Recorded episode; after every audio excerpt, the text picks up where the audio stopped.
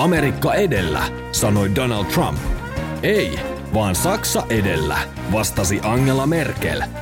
Tapio Nurminen menee Eurooppa edellä. Koronapandemia pitää Eurooppaa edelleen pihtiotteessa. Rokottaminen ei ole EU-maissa edennyt toivottuun tahtiin, koska rokotteita ei ole saatu odotusten mukaisesti ja tilanne tuntuu tässä suhteessa melkein jopa vain pahenevan. Ensin kaikki kiittelivät kilpaa sitä, että EU lähti hankkimaan rokotteita yhteisrintamassa. Nyt tuntuu, ettei siitäkään ollut liiemmälti apua. Samaan aikaan virusmuunnokset leviävät ympäri Eurooppaa pelottavalla vauhdilla. Vähintään yhtä paljon kuin pandemiasta EU-maissa puhutaan yhteisestä 750 miljardin euron elpymisrahastosta, jolla Euroopan talous pitäisi nostaa jaloilleen. Bryssel moitti jäsenmaiden suunnitelmia rahojen käytöstä liian leväperäisiksi. Jäsenmaiden pääkaupungeissa taas kiukutellaan komission liiallisesta valvonnasta ja Suomessa erityisesti tukisumman sulamisesta. Asiantuntijat taittavat peistä siitä, elvyttävätkö nämä sadat miljardit Euroopan talouden koronakurimuksesta. Minun nimeni on Tapio Nurminen, koronaelvytyksestä kanssani keskustelemassa tällä kertaa vihreinen europarlamentaarikko Ville Niinistö, tervetuloa. Kiitos. Etlan tutkija Päivi Puonti, tervetuloa. Kiitos. Ja keskuskauppakamarin johtaja Johanna Sipola, sinulle myös tervetuloa. Kiitos. Ja mehän siis menemme asioihin Eurooppa edellä, emmekä me ole ryppyotsaisia. Me katamme kovien asioiden lomaan, juorujen, huhujen ja erikoisten ilmiöiden Eurooppa-buffeen nyyttikesti periaatteella. Eli jokainen tuo aina mukanaan jotain merkillistä ja mielenkiintoista muiden kommentoitavaksi. Eli kannattaa kuunnella vauhtia ja vaarallisia tilanteita riittää. Ennen kuin mennään Ville koronaelvytykseen, niin mun on ihan pakko kysyä sulta Venäjästä. Oppositiojohtaja Aleksei Navalni yritettiin ensin myrkyttää. Nyt hänet on pidätetty. Lisäksi tuhansia, ilmeisesti yli 4000 rauhanomaista mielenosoittajaa on pantu telkien taakse. Miksi EU jarruttelee edelleen Venäjän vastaisten pakotteiden kanssa? Hyvä kysymys. Mun kanta ja vihreiden ryhmäkanta europarlamentissa on, että pakotteet pitäisi laajentaa ja ottaa tähän mukaan enemmän henkilöpakotteita, koska näyttää siltä, että siis Putinin ympärillä oleva valta – olikarkia, tämä, tämä hallinto, hallintoa tukeva sisäpiiri, niin eh, se on tosi henkilökohtaista, että he tukevat tätä hallintoa, koska heidän taloudellinen intressi on siinä ja, ja, ja tämä miljardipalatsin paljastuminen sieltä Mustanmeren rannalta on osa tätä ilmiötä, että siinä on myös rahojen väärinkäyttöä kiseessä, että, että että olennaista on vahvistaa oikeusvaltion, demokratian toimintaedellytyksiä, opposition toimintaedellytyksiä ja sitten mitä EU siinä voi tehdä – niin kohdentaa pakotteita enemmän henkilöihin ja sitten myös energiariippumattomuutta lisätä, eli EUn omaa energiatuotantoa ja silloin tämä Nord Stream 2 nousee taas keskusteluun ja myös osin sitten Suomen Fennovoima Rosatom-hanke jälleen, että oliko se nyt kovin viisasta. Niin, tämä on mielenkiintoinen kysymys, sekä Nord Stream että tämä äh, Rosatom-asia. Puhutaanko siitä Suomessa riittävästi? No ei. Suomessa ollaan tosi varovaisia, että – koska meillä ajatellaan, että jotenkin, että kun Venäjän kanssa käydään kauppaa, niin hyssytellään sitten siihen liittyviä poliittisia riskejä. Mutta meidän kaupankäynnillekin on ongelma, jos me ollaan täysin riippuvaisia Venäjästä tämmöisenä vanha-aikana sena öljykaasuvaltiona, joka käyttää aggressiivista ulkopolitiikkaa ja käydään vaan tämmöistä niin vanhaa keskitettyä energiakauppaa, vaan kyllä meidänkin etu on se, että Venäjä voi luottaa oikeusvaltiona, jonne voi mennä markkinoille niin reiluin pelisäännöin. Ja mä oon sitä mieltä, että Nord Stream 2 tulisi keskeyttää tai ainakin varmistaa niin, että me ollaan riippumattomia Euroopassa Venäjän kaasusta, eli panostaa omiin uusiutuviin, kehittyvää uusiutuvaa vetyä ja sähköistä yhteiskuntaa niin, että öljykaasuriippuvuus kun loppuu, niin Putinilta lähtee se viimeinenkin hana, jolla se voi Eurooppaa kiristää. Kiitos Ville tästä. Johanna, sulla oli tähän joku kommentti myöskin tähän Venäjä-asiaan. No joo, täytyy sanoa, että kyllä mun mielestä on tärkeää, että EU on tässä yhdessä rintamana ja pakotteita asetetaan, mutta tämä on nimenomaan, näemme, näin tämän demokratiakysymyksenä, että tässä mielestäni länsimaat ottaa ja niiden tulee ottaa kantaa demokratian puolesta. Ja demokratian ei, ei kuulu opposition edustajien myrkyttäminen ja muut tämmöiset toimet, että pitää antaa, antaa venäläisille, Venäjän kansalle valta päättää siitä, että miten heidän maataan, maataan johdetaan. Hyvä. Kiitos Johanna. Se Venäjästä ja Navalnista.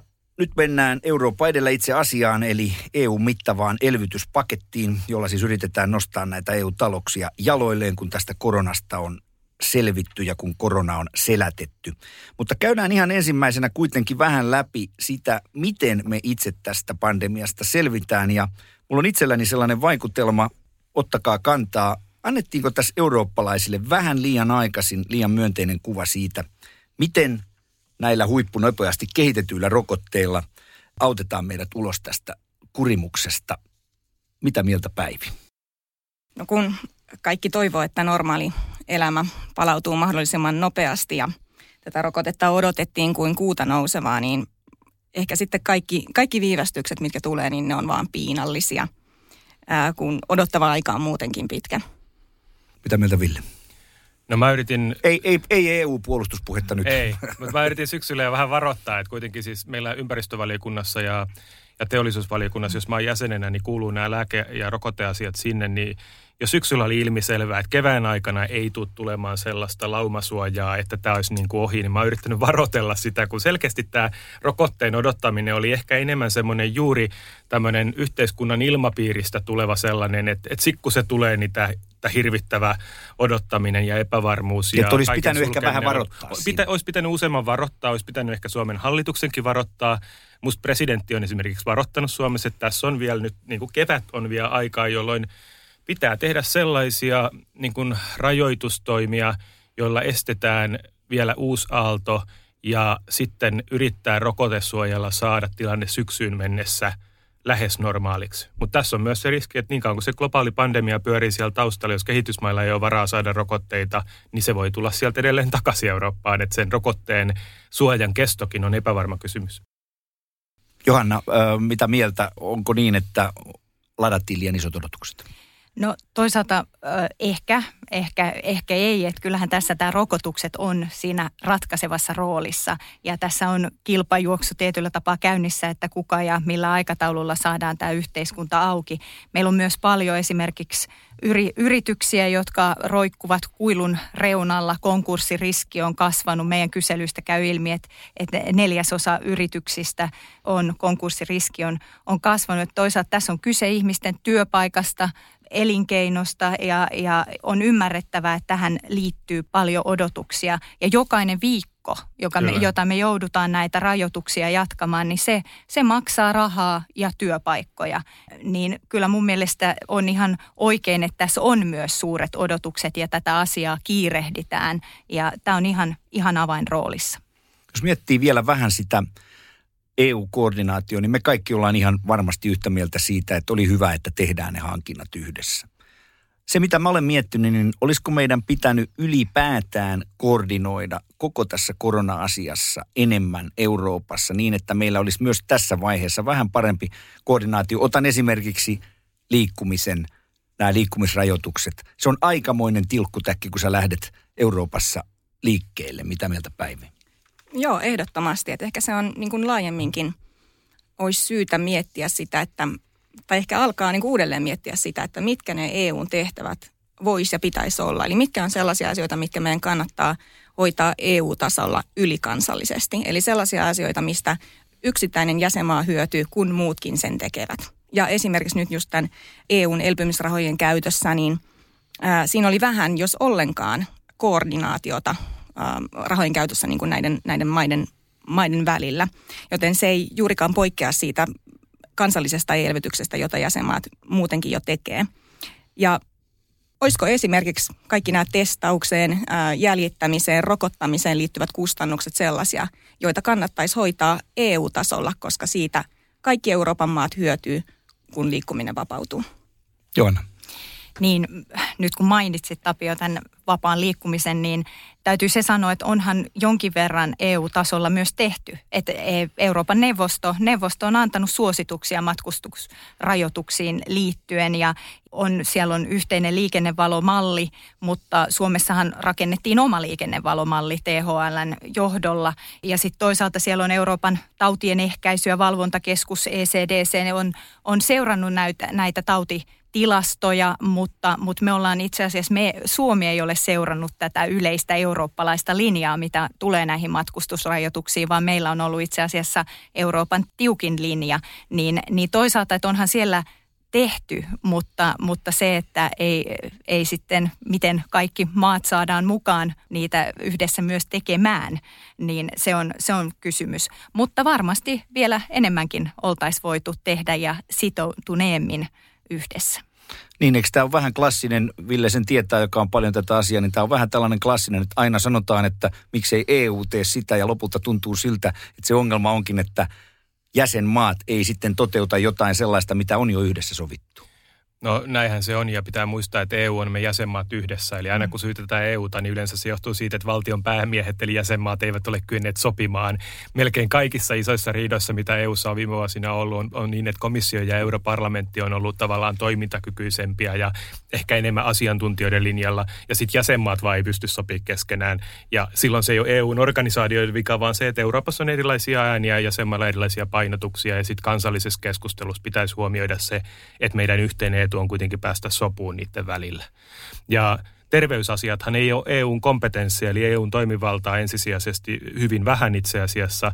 Ja tämä on yksi syy, että miksi juuri tämän tyyppisessä tilanteessa oli heikkoja edellytyksiä lähteä ratkoa asiaa yhdessä.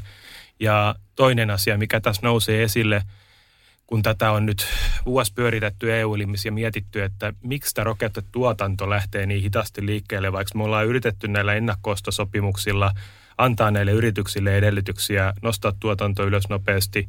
On myös tuettu tutkimusta, on tuettu tuotantolaitoksen perustamista Biontekin kohdalla, joka on vähän uusi yritys. Kyllä tästä niin kuin globaali patenttisuojajärjestelmäkin näyttäytyy vähän huonosti sopivalta tilanteeseen, missä meillä on globaali pandemia ja sitten kuitenkin yksittäiset yritykset vähän niin kuin monopoliasemassa miettii, että miten meidän näkökulmasta voidaan kaupallisesti kannattavasti nostaa tuotanto ylös ja sitten meillä on toisia lääketehtaita, jotka odottaa tyhjänä, että heidän rokote ehkä tulee vuoden päästä valmiiksi. Eli resurssit ei ole ollut käytössä nopeasti.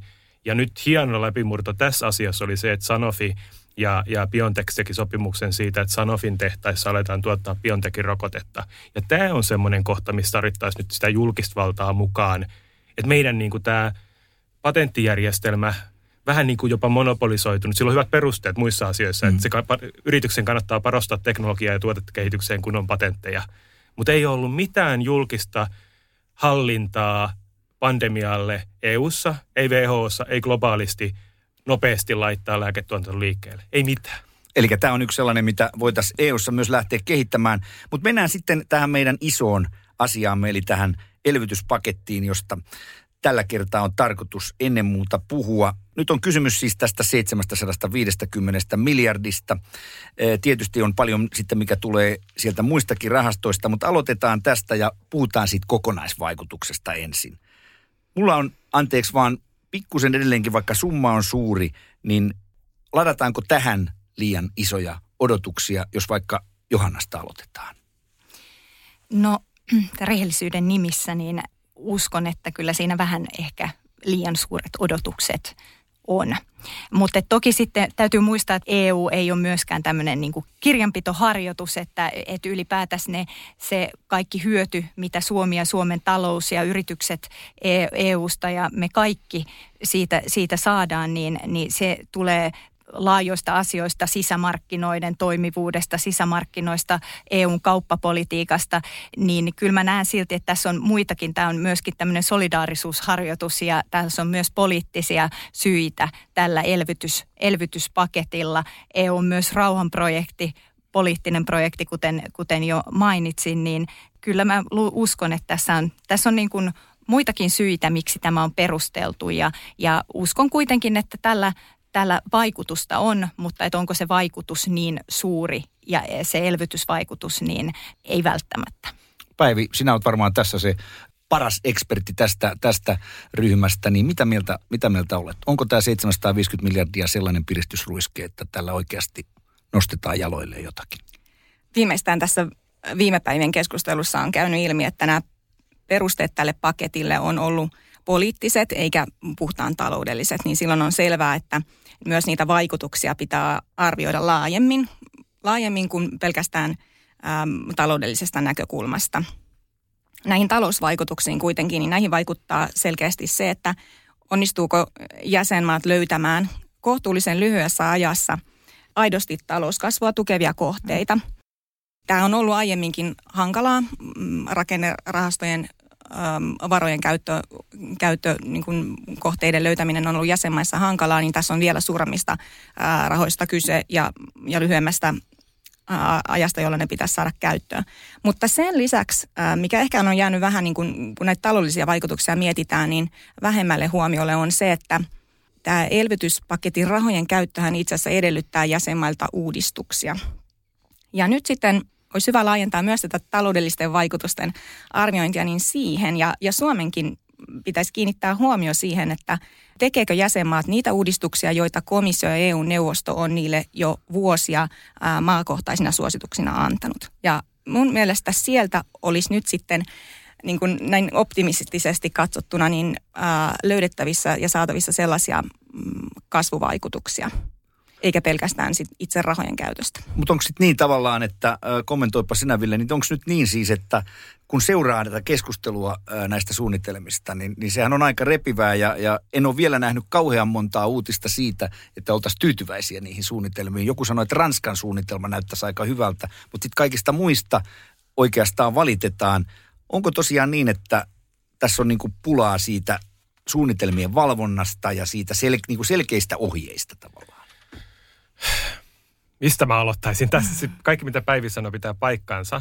Että niin kun, tämä on niin kuin, että kun laittaa jäsenmaiden johtajat keskenään neuvottelemaan elvytysratkaisusta, jolle oli siis poliittinen tarve. Silloin oli siis tietenkin koko Euroopan taloutta pitää kyetä elvyttämään – ja silloin niin kuin talous- ja, ja finanssipoliittinen perusta, että EKPlle ei voi jättää keskuspankille kaikkea elvytysroolia, vaan myös Etelä-Euroopassa pitää kyetä elvyttämään ja niiden omat, näiden maiden omat resurssit on rajallisia. Niin tämä yhteinen elvytys antoi signaalin siitä, että nyt kaikki elvyttää, mutta sitten se oli myös väline saada EUn yhteisiä tavoitteita toteutumaan. Eli juuri Green Dealin kaltaisia ilmastoinvestointeja, digitalisaatiota, talouden rakenteiden uudistamista, ja nyt näitä pitää vahtia, että nämä oikeasti kanssa tapahtuu. Tämä on syy, miksi vihreät europarlamentissa on kannattanut tätä voimakkaastikin, tätä ratkaisua.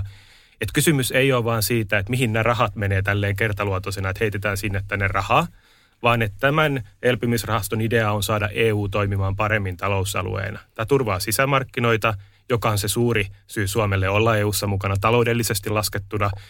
Oxford Economics laski Akavalle tuossa reilu vuosi sitten, että EUn sisämarkkinat tuottaa meille 1,2-1,7 prosenttia, 1,7 prosenttia PKT vuosittain lisää ja, ja tuhat euroa per kotitalous on enemmän käteenjääviä ansioita vuodessa sen ansiosta, että, että tavallaan turvataan se, että kaikki jäsenvaltiot on sitoutuneita sisämarkkinoiden kehittämiseen tällä rahalla. Ja Mut siitä ne Suomen hyödyt tulee. Ja sitten samalla – Parlamenttihan ajoi tähän diiliin sen, että 37 prosenttia rahoista vähintään pitää laittaa ilmastoosaamiseen ja 20 prosenttia vähintään digitalisaatioon. Ja me ollaan vaadittu se, että se komission oikeus käydä läpi nämä toimintasuunnitelmat on aito ja niitä pitää voida hylätä, jos ne on huonoja. Mutta kun jäsenmaat laittaa neuvottelemaan, niin ne jonkun... haluaa ne haluaa jakaa ne rahat itse, eikä EU-ohjelmien kautta. Ja tämähän on osa sitä ongelmaa, että osa jäsenmaista sit haluaa jakaa rahat vähän ehkä huonompiin kohteisiin. Mutta uskoksa ihan oikeasti siihen, että näin voisi käydä, että niitä niin hyvin valvottaisiin ja oikeasti hylättäisiin näitä suunnitelmia? Koska mä luulen, että jos niin olisi, niin myös tämän koko homman harjoituksen legitimiteetti kasvaisi huomattavasti. Uskoksa siihen? Tämä on parlamentin ja komission kanta. Ongelma jälleen kerran on se, että laittaa maat neuvottelee keskenään, niin kun siellä on aina joku, joka ei halua, että sitä valvotaan niin tarkkaan, niin nyt paketti on kuitenkin päätetty niin, että ministerineuvosto päättää hyväksyä toimintasuunnitelmat, mutta siellä on mahdollisuus torjua ne. Ja se, mitä me saatiin siihen lopulliseen elpymisrahaston sääntöihin, joita minäkin olin neuvottelemassa parlamentin puolesta, niin siinä on komission valtaa lisätty siinä, että jos komissio selkeästi toteaa, että tämä on huono suunnitelma ja parlamentilla on oikeus lausua näkemyksensä siinä prosessia aika useammassa vaiheessa, niin sitten jäsenmaille tulee paine hylätä ne. Mutta nyt se on viime kädessä jäsenmaiden ministerineuvoston käsissä ja sitten jälleen kerran testataan, että miten tämä, että jos yksi torjuu toisen ehdotuksen, niin mitä käy sitten hänen ehdotukselle jossain muualla. Tämä jäsenmaiden niin kuin valtapeli heikentää EUn päätösten tasoa. Ja mä palaan tähän lipposteesiin, että pienelle jäsenmaalle, joka haluaa asioita tehdä järkevästi, niin komission vahva asema on pienen jäsenmaan tai joka, joka haluaa... tahtoo, tahtoo aina välillä unohtua. Niin. Päivi, sulla oli tähän varmaan. Niin, se ongelmahan viime kädessä jos, on, jos on ongelmana haluaa nähdä, niin syntyy siitä, että talouspolitiikka kuuluu kansalliseen jäsenvaltioon niin kuin kansalliseen toimivaltaan. ja, kyllä näin. Ja se ainoa, mitä toiset jäsenmaat voi tehdä, on koordinoida. Ja tätä koordinaatiotahan on tehty jo vuosia tämän eurooppalaisen ohjausjakson puitteissa. Nyt siihen vaan lisättiin tämä rahallinen kannustin. Eli, eli jäsenmaat saa tästä elpymisrahastosta ää, rahallista vastinetta näille rakenteellisille uudistuksille, joita ne ei ole onnistuneet vuosien saatossa muuten tekemään. Eli nyt yri, yri, yritetään tällaista tällaista keinoa, jolla se Eurooppa saataisiin kasvuun. Ja niin kuin sanoin, niin se mun, mun toivo on nyt sitten tässä, että Suomi ja komissio olisi siinä aidosti tiukkana. Ää, valitettavasti komissiolla ei oikeasti ole mitään keinoja, kun se tosiaan nämä rakenteelliset uudistukset on osa sitä kansallisen talouspolitiikan ydintä ja niitä päätöksiä, niin, niin siihen ei niin kuin varsinaisesti keinoja ole. Ja tähän oli yksi osa syy sille, miksi tätä Euroopan vakausmekanismia olemassa olevaa järjestelyä ei haluttu käyttää. Se olisi ollut paljon nopeampi ja yksinkertaisempi ratkaisu. Mutta siihen, siihen liittyy tiukka ehdollisuus, jota tässä ei nyt sitten ole. Olisiko tässä ollut sitten parempaa? Se mennään kohta niihin Suomen ö, juttuihin ihan konkreettisesti, mihin me olemme ajatelleet sitä rahaa laittaa, mutta olisiko ollut vielä parempi, että kuitenkin, siinä viitataan kuitenkin aika löyhästi näihin jo annettuihin ohjeisiin, että oltaisiin selkeästi esimerkiksi sanottu, että, että digitalisaatio – ja, ja, ja tämä vihreä. Mutta ne vihreä prosentit niin. on siellä ja se mitä me varmistetaan on se, että, että, että nyt ne määritellään, että mitä sinihin saa laskea hyväksi. Niin nämä on kyllä siellä säännöissä. Eli komissio valvoo, että niiden prosenttien pitää täyttyä.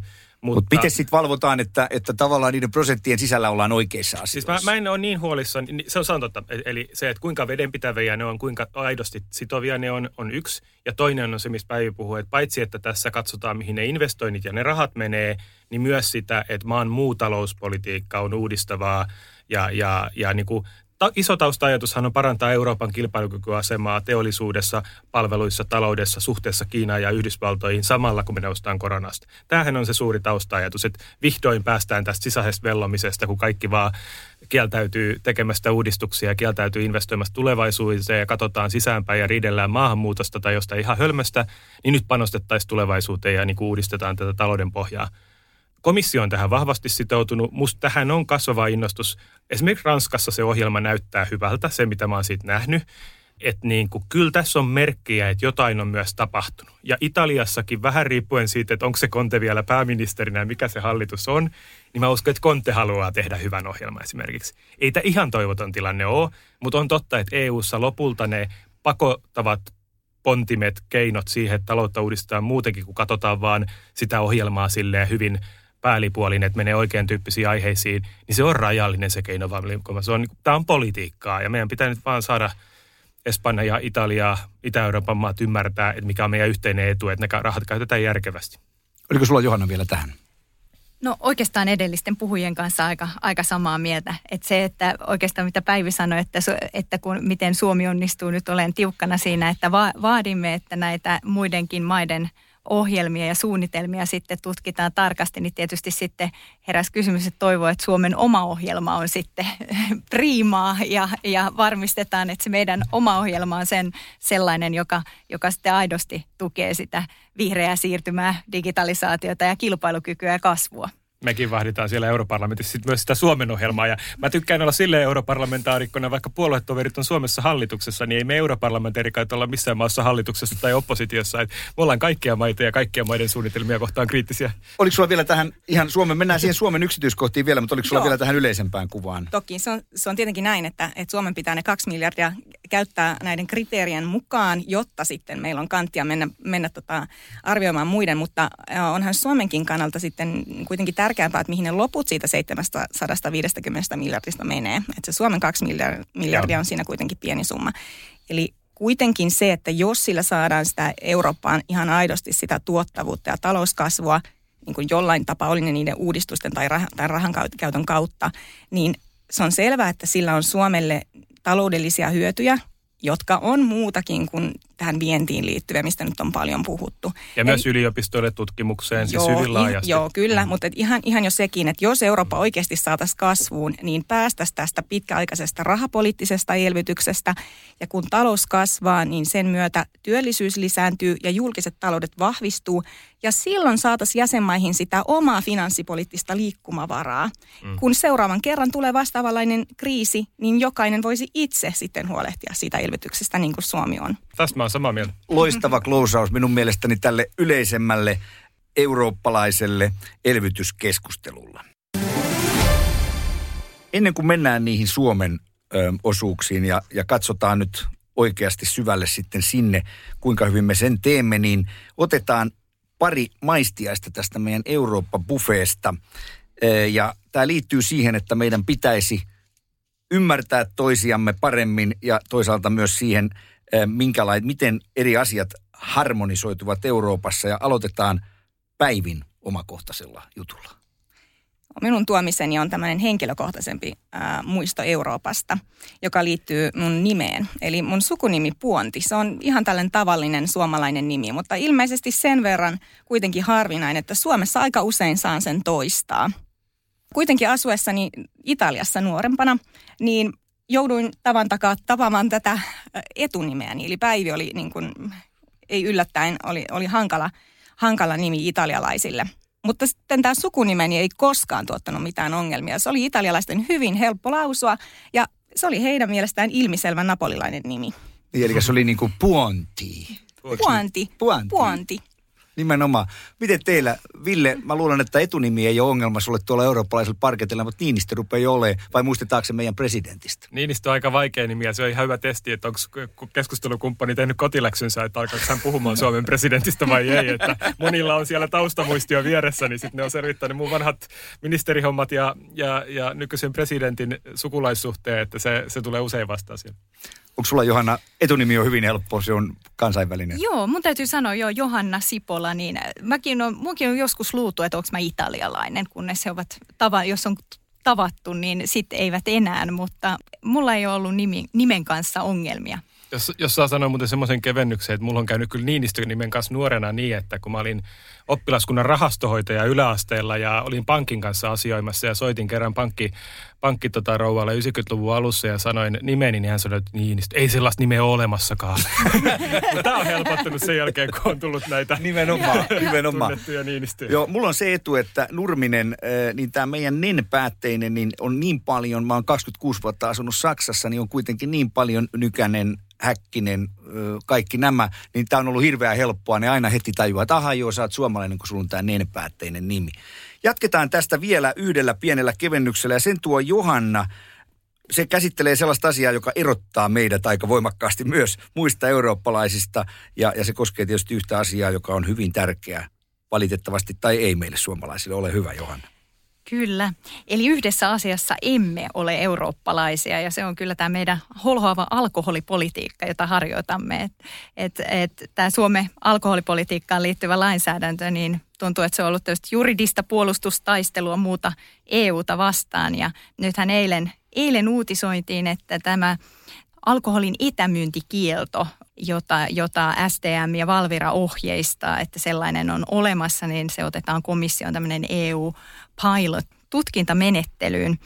Itse olen sitä mieltä, että Suomen pitäisi päivittää käytäntönsä ja sallia etämyynti reilusti ja siirtyä pois harmaalta vyöhykkeeltä. Mitä mieltä te olette? Ville. Mä, mä kyllä kannatan tota, mä oon ollut vihreissä tätä liberaalia siipiä myös suhteessa alkoholiin. Että siis kansanterveyden nimissä mä kannatan alkon monopolia väkeville juomille ja viineistäkin, niin ehkä sitä voi nyt ainakin toistaiseksi pitää. Mutta siis ravintoloista ulosmyynti, etämyynti, kaikki käytännöllinen helpottaminen, niin mä oon sen puolella. Ja mä oon iloinen myös siitä, että kun mä kannatin tätä viime vaalikaudella läpimennyttä alkoholilain uudistusta, että nelosoluja tuli ruokakauppoihin, että se on näyttänyt, että siitä on ollut lähinnä hyviä seurauksia ja uhkakuvat ei ole toteutunut, niin on tyytyväinen, että siinäkin painoin sitten oikea nappi. Mitä mieltä Päivi? Joo, se on totta, että tämä on sellainen suomalaisen kulttuurin piirre, tämä alkoholi ja, alkoholipolitiikka, jossa Suomi ehkä euro, e, eroaa sitten muusta Euroopasta. Joo, tätä on saanut 26 vuotta aina selittää, selittää kun saksalaiset ystävät ihmettelee, kun mä lähden aina kesäisin autolla Suomeen ja on kiertänyt vuoden aikana ja. eri puolilla ja ostanut viinilaatikon sieltä ja viinilaatikon täältä. Miksi sä viet niitä? No kun niitä on niin hankala. Sehän on edelleen myös tämä etä, etämyynti sitten rajojen yli, mutta... Mutta men... kyllähän kulttuurikin kehittyy ja muuttuu, että sanotaan, että 20 vuotta sitten se olisi ollut täysshokki suomalaisella yhteiskunnalla vapauttava alkoholipolitiikka. Nyt siihen suuntaan pikkuhiljaa voi jo edetä. Aivan oikein. Hyvä. Kiitos näistä Eurooppa Buffet tuomisista. Sitten mennään ihan tähän Suomen suunnitelmaan siitä, miten nämä meidän elvytysrahat käytetään. Ja huhtikuun loppuun mennessä pitää jättää nämä suunnitelmat nyt tästä rahojen käytöstä.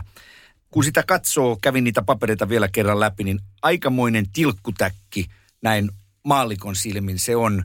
Mitä mieltä Johanna, joka on kuitenkin yrityskentässä niin kuin tavallaan siinä aika lailla pinnassa. Miltä se sinusta näyttää? Hajotetaanko me sitä rahaa nyt liikaa? No kyllähän siinä sellainen riski on, että sitä hajotetaan liikaa ja, ja toisaalta, että, että sitä käytetään myöskin budjetin jatkeena, että, että sitä ei oikeasti käytetä niihin, niihin uudistaviin, uudistaviin hankkeisiin. Mutta tota, vielä ihan kaikki yksityiskohdat, nythän on tämä selonteko siitä, siitä julkaistu ja se on eduskunnan käsittelyssä ja, ja siitähän vielä sanotaanko, että yksityiskohdat ratkaisee. Et, et nyt vielä se, että mitä hankkeita siihen oikeasti on tulossa mukaan, niin se on vielä, sitä me emme vielä tiedä. Mä uskon, että se selviää tässä seuraavan kahden viikon aikana, ellei jo ens, ensi viikolla niin se ehkä sitten pystyy ihan lopullisesti arvioimaan, että, että onko kuinka onnistuneesta paketista on, on kyse.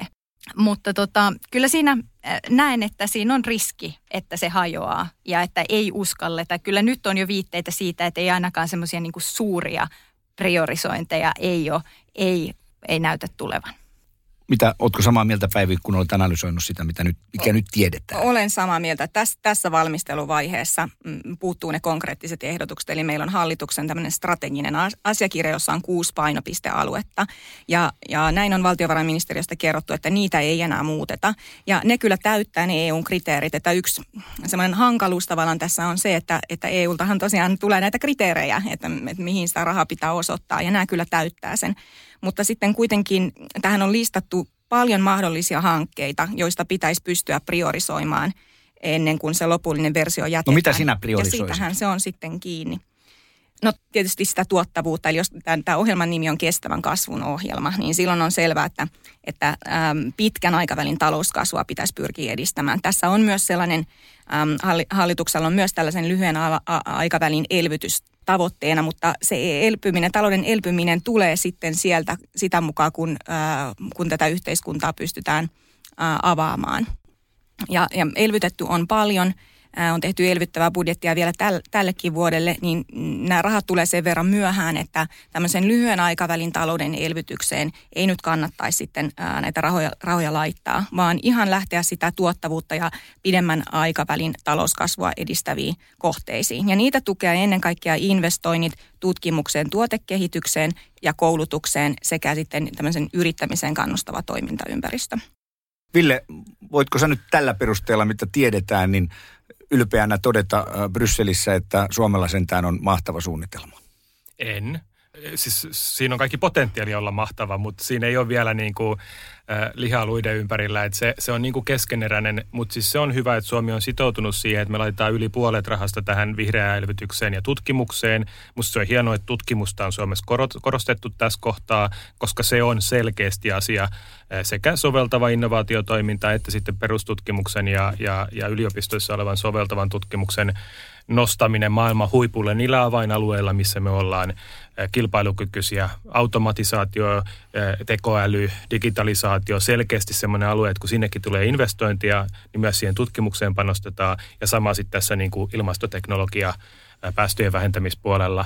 Ja kyllä meidän pitäisi tehdä, tehdä tässä pitempi kaari. Et mä oon ihan samaa mieltä siitä, että vaikka mä itsekin voimakkaasti kannatan sitä, että taantuman kohdalla pitää miettiä myös sitten niin kuin semmoista sosiaalista elvytystä, eli miten pienitulosten asemaa parannetaan, miten tehdään lyhyellä aikavälillä sellaista politiikkaa, että, että tehdään sosiaalisesti ää, niin kuin fiksu asuntopolitiikkaa. Mutta pitääkö sitä tehdä tällä rahalla? Mä tuossa, se on budjetin asia. Et se pitää tehdä budjetissa ja, ja erityisesti punavihreän hallituksen pitää kyetä tekemään se budjetissa.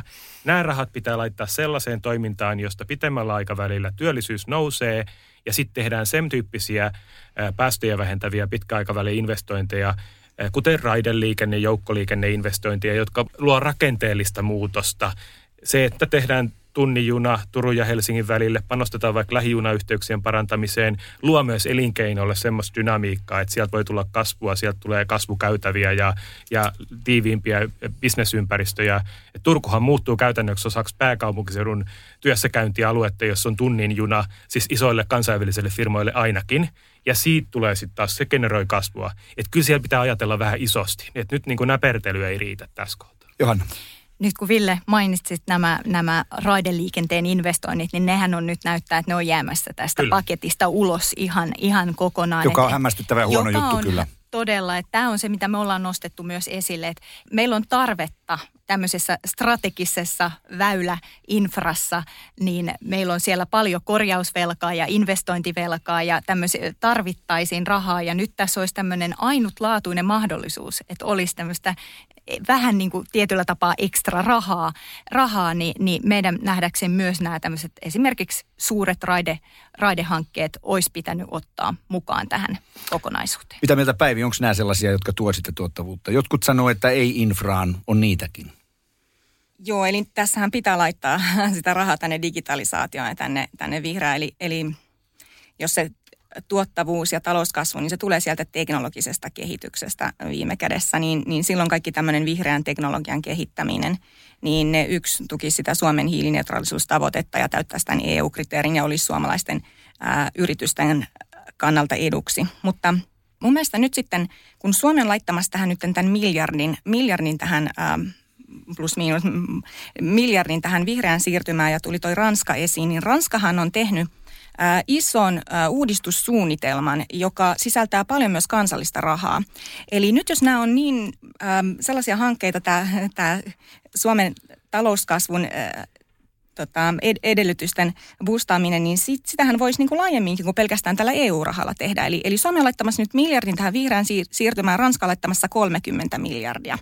Niin nythän voisi Suomi myös huolehtia, että suomalaiset yritykset, jotka toimii kansainvälisesti, niin ne vois hakea tukea myös näiden muiden maiden rahastoista tai paketeista, jotka jakaa yrityksilleen sitä tukea, koska mu- muutenhan tähän tulee vähän sellainen, äh, se vääristää vähän näiden maiden välistä kilpailua.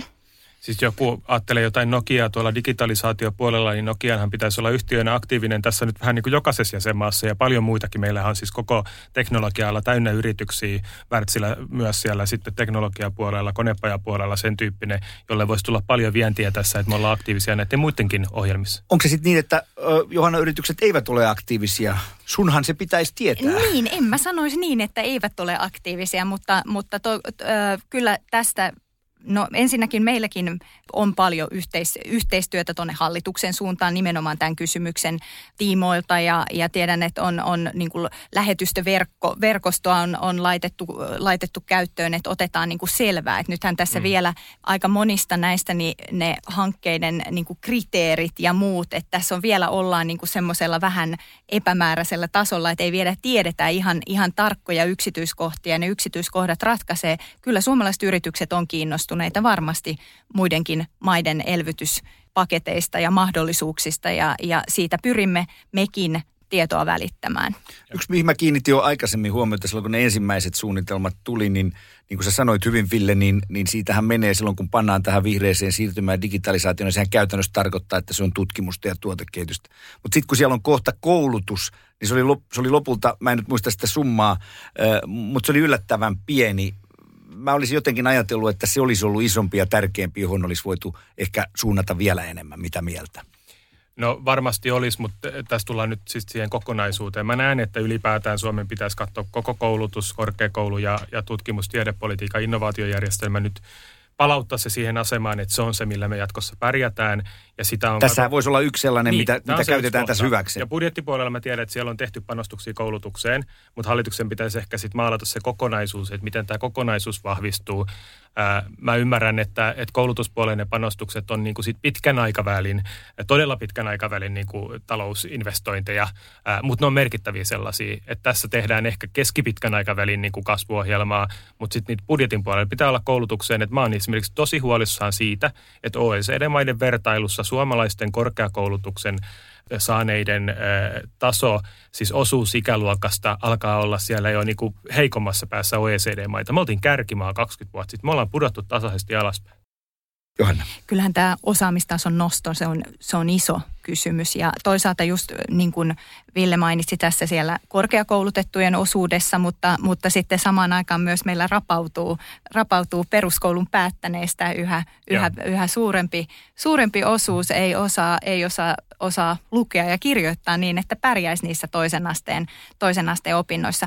Mitä tulee tähän elvytyspaketin koulutusosuuteen, niin siinähän, siinähän puhutaan tästä osaamistason nostosta siinä selonteossa ja se on hyvä, hyvä asia, mutta sitten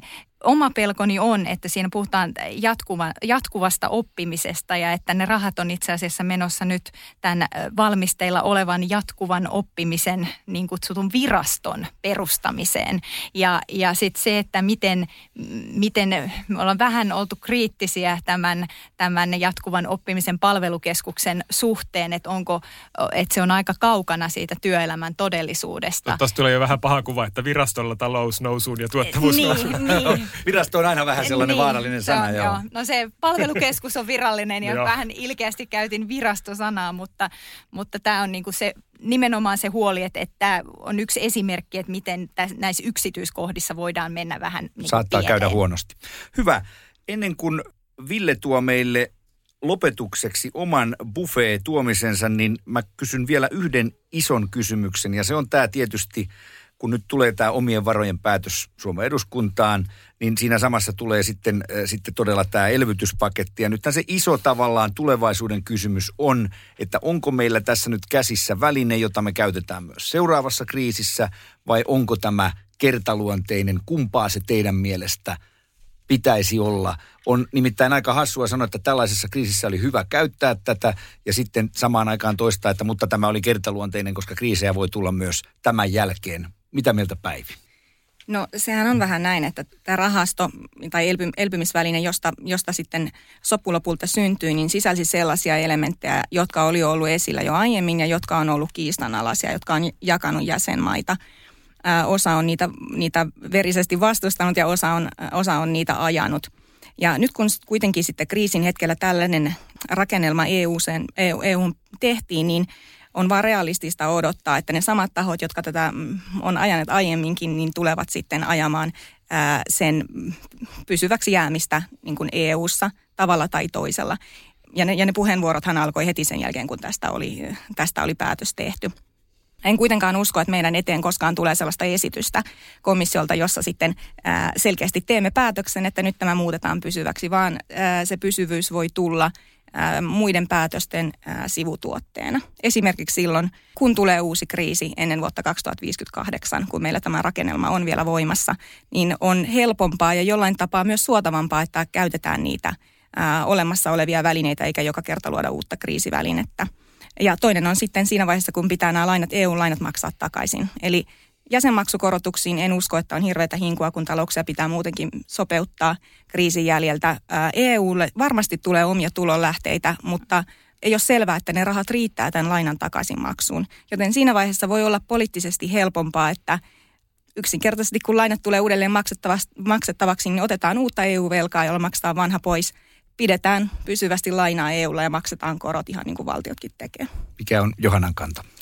No toivottavasti tämä nyt pysyisi kertaluontoisena tässä mittakaavassa, mitä se on, mutta kyllähän tässä me seurataan myös tarkkaan tätä nyt tästä samassa paketissa tosiaan sitä budjettikehystä ja omien varojen hankintaa, joka siihen, siihen budjettisopuun äh, sisältyy. Et, et kyllähän siinä on, on, että siellä on hiilitulleja ja on, on puhetta digiverosta ja nyt näyttää, että siellä on e- sekä EUn digiverovalmisteilla että OECDllä oma mallinsa ne ei välttämättä olekaan sama, mitä, mitä sitten tuossa hetki sitten ajateltiin, että ne niin kuin yhdistyisivät nämä valmistelut, mutta se ei olekaan nyt varmaa. Niin on tässä, tässä on erilaisia tämmöisiä ikään kuin asioita, mitä pitää seurata, että mihin, mihin suuntaan tämä EUn omien varojen hankinta kehittyy, mutta, mutta tarkan pelin paikka.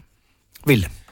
No tähän yhdistyy montakin asiaa, mutta jos mä nyt tiivistän sen siihen, että jos on yhteinen valuutta, niin valuutta-alueella pitää olla myös kykyä yhteiseen finanssipolitiikkaan, rahapolitiikan lisäksi. Muuten se ei ole kovin toimintakykyinen. Eli EU pitää euroalueella varsinkin kyetä olemaan kokonaisuudessa alue, jossa investoidaan uudistumiseen.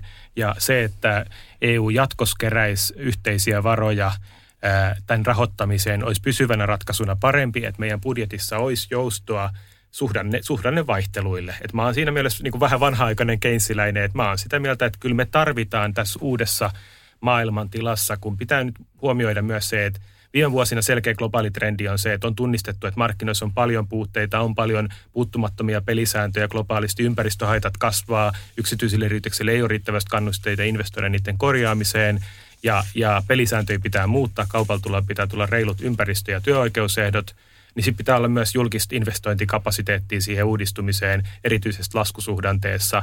Ja silloin olisi hyvä, että olisi yhteisillä veroilla, EU-tason veroilla, jotka on sisämarkkinoidenkin kannalta järkevää kerätä yhdessä, eli digivero, muovivero, eri pisteympäristöveroja, niin semmoinen pesämuna, jota käytetään laskusuhdanteessa ja sitten säästellään sitten noususuhdanteessa – se, että mennään joka kerta erillisiin, rahastoratkaisuihin, niin ei ole kauhean järkevää. Tällä hetkellä Euroopan keskuspankki tekee poliitikkojen hommat ja pitää valuutan ja rahan pystyssä ja taloudet pyörimässä, mutta ei sekään ole pitkällä aikavälillä niin kuin tämä massiivinen kanuna, mikä siellä on käytössä, niin, niin me ollaan aika erikoisessa maailmassa, jos, jos se jatkuu loputtomiin.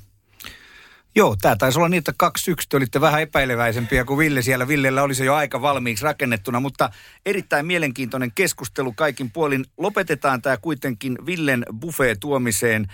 Sä tuot niin kuin jälkiruuan ja se on tässä tapauksessa nestemäinen tavallaan, eikö niin?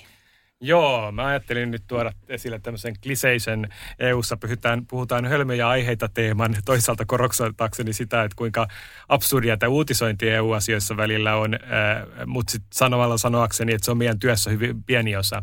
Mutta nyt on noussut julkisuuteen tämä niin sanottu artikla 171, kun syksyllä oli iso kohu maataloustukiuudistuksen yhteydessä europarlamentissa äänestyksissä, että nyt kasvisburgerin nimeä ollaan kieltämässä ja muuta. Se ei mennyt äänestyksessä läpi, mutta se meni läpi, että maitoa korvaavia tuotteita ei saisi paketissa esimerkiksi kertoa, että tämä vastaa maitoa tai tämä, tätä voi käyttää vastaavassa tarkoituksessa, että kaikki maitoon viittaavat sanat on kiellettyä, jos kaurajuomaa markkinoi, niin tämä on nyt herättänyt tietysti valtavaan kohun. No, todennäköisesti ei edes mene läpi lopulliseen ehdotukseen, mutta tällaisia vastaan me joudutaan sitten taistelemaan ja musta se on jo vähän niin kuin tutkainta vastaan taistelemista, että, että kuluttajat siirtyy yhä enemmän ostaa myös kasvispohjaisia tuotteita, ja onhan se nyt markkinoidenkin etu, että he saa siitä tiedon, että mihin käyttöön tämä sopii. Mitä mieltä Päivi? kuluttajat sitten lopulta kuitenkin kutsuu niitä sillä nimellä, kun ne haluaa. On sitten kauramaita juoma. Aika hyvä pointti. No se on just näin, niin kuin Päivi, Päivi sanoi. Ja onhan tämä, kyllähän tämä vie suhteettomasti nämä tämmöiset minikohut huomiota niiltä tärkeiltä kysymyksiltä, minkä kanssa siellä EU-ssa sitten oikeasti painitaan. Aivan ja, jaettiin satoja miljardia euroja rahaa ja päätettiin maataloustukien linjauksista ja sitten ihmiset puhuu kasvisburgereista ja, ja kauramaidosta. Et, en mä tiedä, oliko tämä jonkun tavoite. Mutta ehkä voi summata niin, että edelleenkin EU on valtava maatalousjärjestö ja, ja, ja sillä on edelleen iso paino, mutta tämä on tärkeä asia kuitenkin esimerkiksi suomalaisille yrityksille, jotka on erittäin vahvoja tässä näissä kasvispohjaisissa asioissa. Kiitos Johanna Sipola, kiitos Päivi Puonti ja kiitos Ville Niinistö inspiroivasta keskustelusta. Kiitos tietysti taas kaikille kuulijoille. Toivottavasti tulette mukaan jatkossakin. Antakaa vinkkiä hyvästä podcastista kavereille vaikka somekanavissa. Tämä oli siis Eurooppa edellä podcast, jota tuotetaan yhteistyössä EU-parlamentin keskuskauppakamarin, Helsingin seudun kauppakamarin sekä elinkeinoelämän tutkimuslaitoksen kanssa.